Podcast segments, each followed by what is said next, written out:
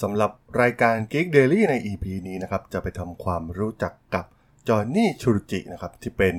หัวหน้าในส่วนของการพัฒนาชิป M1 นะครับ ที่เป็นชายผู้สารฝันวิสัยทัศน์ของสตีฟจ็อบให้กลายเป็นความจริงในทุกวันนี้ ไปรับฟังกันได้เลยครับผม You are listening to Geek Forever podcast. Open your world with technology.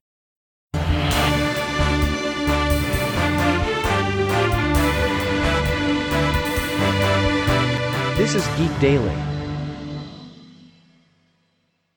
สวัสดีครับ ผมดนทราดนจากโดดนบล็อกนะครับ และนี่คือรายการ Geek Daily นะครับ รายการที่จะมาอัปเดตข่าวสารวงการธุรกิจเทคโนโลยีและวิทยาศาสตร์ใหม่ๆ ที่น่าสนใจนะครับ ที่ผมจะไล่ฟังผ่านรายการ Geek Daily สำหรับใน EP นี้ก็มาว่ากันถึงเรื่องราวของชายคนหนึ่งนะครับ ที่เป็นเบื้องหลังนะครับ ผู้ที่อยู่เบื้องหลังการพัฒนาชิปอย่าง M1 นะครับที่ Apple เนี่ยกำลังสร้างสรรค์ออกมา แล้วก็บรรจุลงไปในผลิตภัณฑ์ต่างๆ ของพวกเขานะครับ และตอนนี้เนี่ยจากการเปิดตัวเมื่อวานนะครับ เราจะเห็นได้ว่าตอนนี้เนี่ยใน device อย่าง iPad หรือ iMac เองก็มีการใช้ชิป M1 แล้วนะครับ ถือว่าเป็นจุดเปลี่ยนครั้งสำคัญที่ยิ่งใหญ่ที่สุดครั้งหนึ่งเลยก็ว่าได้นะครับของ Apple ต้องบอกว่าชิป M1 เนี่ยถือว่าเป็นเป้าหมายที่ Steve Jobs เองเนี่ยเคยจินตนาการไว้นะครับ และตอนนี้นะครับทีมงานยุคใหม่ของ Apple ก็ยังคงก้าวหน้าไปอย่างภาคภูมิใจที่สามารถที่จะผลักดันวิสัยทัศน์เดิมของ Steve Jobs ให้ก้าวไปข้างหน้าได้อย่างมั่นคง การเริ่มต้นจาก PowerPC และจากนั้นเนี่ยหันไปพึ่งพา Intel เป็นหนทางในการพัฒนา Mac นะครับแต่ว่า มันไม่เคยบรรลุเป้าหมายในการเป็นเจ้าของแพลตฟอร์ม PC โดยแท้จริงมาก่อนเลย เพราะพวกเขาเนี่ยต้องยืนจมูกผู้อื่นหายใจอยู่เสมอนะครับ โดยเฉพาะในตลาดอย่าง PC ต้องบอกว่าการเกิดขึ้นของชิป M1 เนี่ยเป็นสิ่งที่ยิ่งใหญ่ และอาจมีความสำคัญเพียงอันดับ 2 รองจากการเปิดตัวโปรเซสเซอร์ A series ที่ใช้ ARM ของ Apple สำหรับ iDevice ของ Apple นะครับไม่ว่าจะเป็น iPhone หรือว่า Apple Watch หรือว่า iPad รุ่นก่อนนะครับ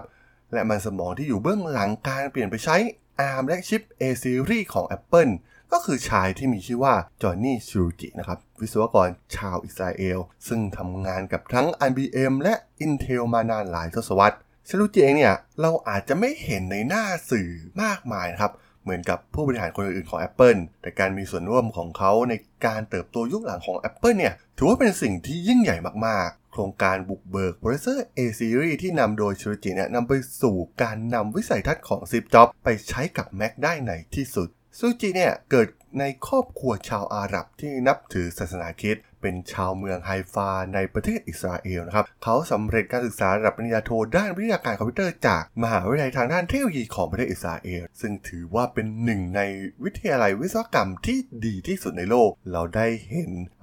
การเกิดขึ้นของนวัตกรรมต่างๆนะครับ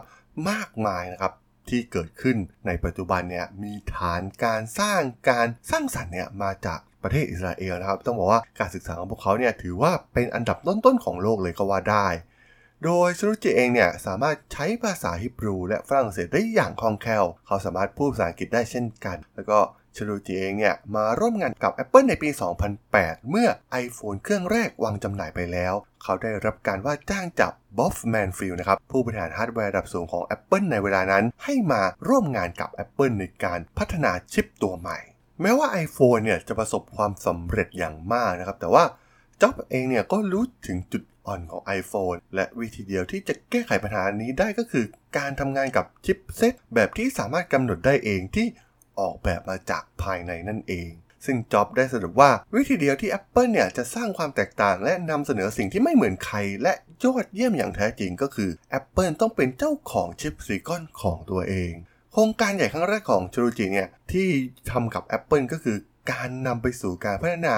ชิปอย่าง A4 นะครับ ซึ่งเป็นโปรเซสเซอร์ A series ตัวแรกจาก Apple chipset เปิดตัวใน iPad เครื่องแรก ตามมาด้วย iPhone 4 ที่มาพร้อมกับจอภาพ Retina นั่นเอง ตั้งแต่นั้นมาเนี่ย Apple ก็เป็นผู้บุกเบิกอุตสาหกรรมชิป และผู้ที่ทำความฝันของ Steve Jobs ให้มันเป็นไปได้ก็คือชายที่มีชื่อว่า Johny Srouji นี่เองนะครับกับการลงทุนทรัพยากรในการออกแบบ chipset ของตัวเอง ซึ่งได้รับการพิสูจน์แล้วว่าเป็นการตัดสินใจที่ยอดเยี่ยมที่สุดนะครับสำหรับ Apple การพัฒนาชิปเซต A series ของตัวเองทำให้ Apple เนี่ยสามารถควบคุมทั้งฮาร์ดแวร์และซอฟต์แวร์ได้อย่างเต็มที่ ซึ่งเป็นสิ่งที่คู่แข่งเนี่ยไม่สามารถตามได้ทันมาจวบจนถึงปัจจุบันเลยก็ว่าได้ และบทบาทของเทคโนโลยีใน Apple เนี่ยก็เติบโตขึ้นเรื่อยๆนะครับ และเหตุผลก็คือการพัฒนาชิปภายในองค์กร ที่ให้พลังการประมวลผลกับอุปกรณ์ Apple ส่วนใหญ่ เช่น iPhone Apple Watch iPad และผลิตภัณฑ์อื่นๆ Srouji เนี่ยยังเป็นผู้ที่มีบทบาทสำคัญในการตั้งศูนย์ R&D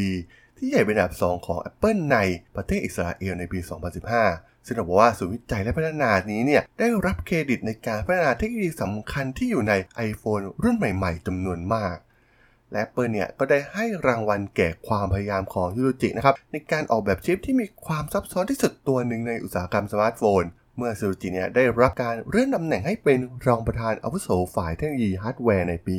2015 โดย Apple เนี่ยได้มอบหุ้นมูลค่ากว่า 10 ล้านดอลลาร์กับเขานะครับ โดย Srouji เองเนี่ยได้รับค่าตอบแทนมากกว่า 24 ล้านดอลลาร์ทำให้เขาเนี่ยกลายเป็นหนึ่งใน 5 ผู้บริหารระดับสูงของ Apple ที่มีรายได้สูงที่สุด ซึ่งในความเป็นจริงเนี่ยแพ็กเกจการจ่ายเงินมหาศาลที่ทาง Apple มอบให้ Srouji เนี่ยทำให้เขากลายเป็นผู้บริหารที่ได้รับค่าตอบแทนสูงสุด เป็นอันดับ 2 ของบริษัทนะครับรองจากแองเจล่าอาร์เรนนะครับหัวหน้าฝ่ายค้าปลีกเพียงเท่านั้น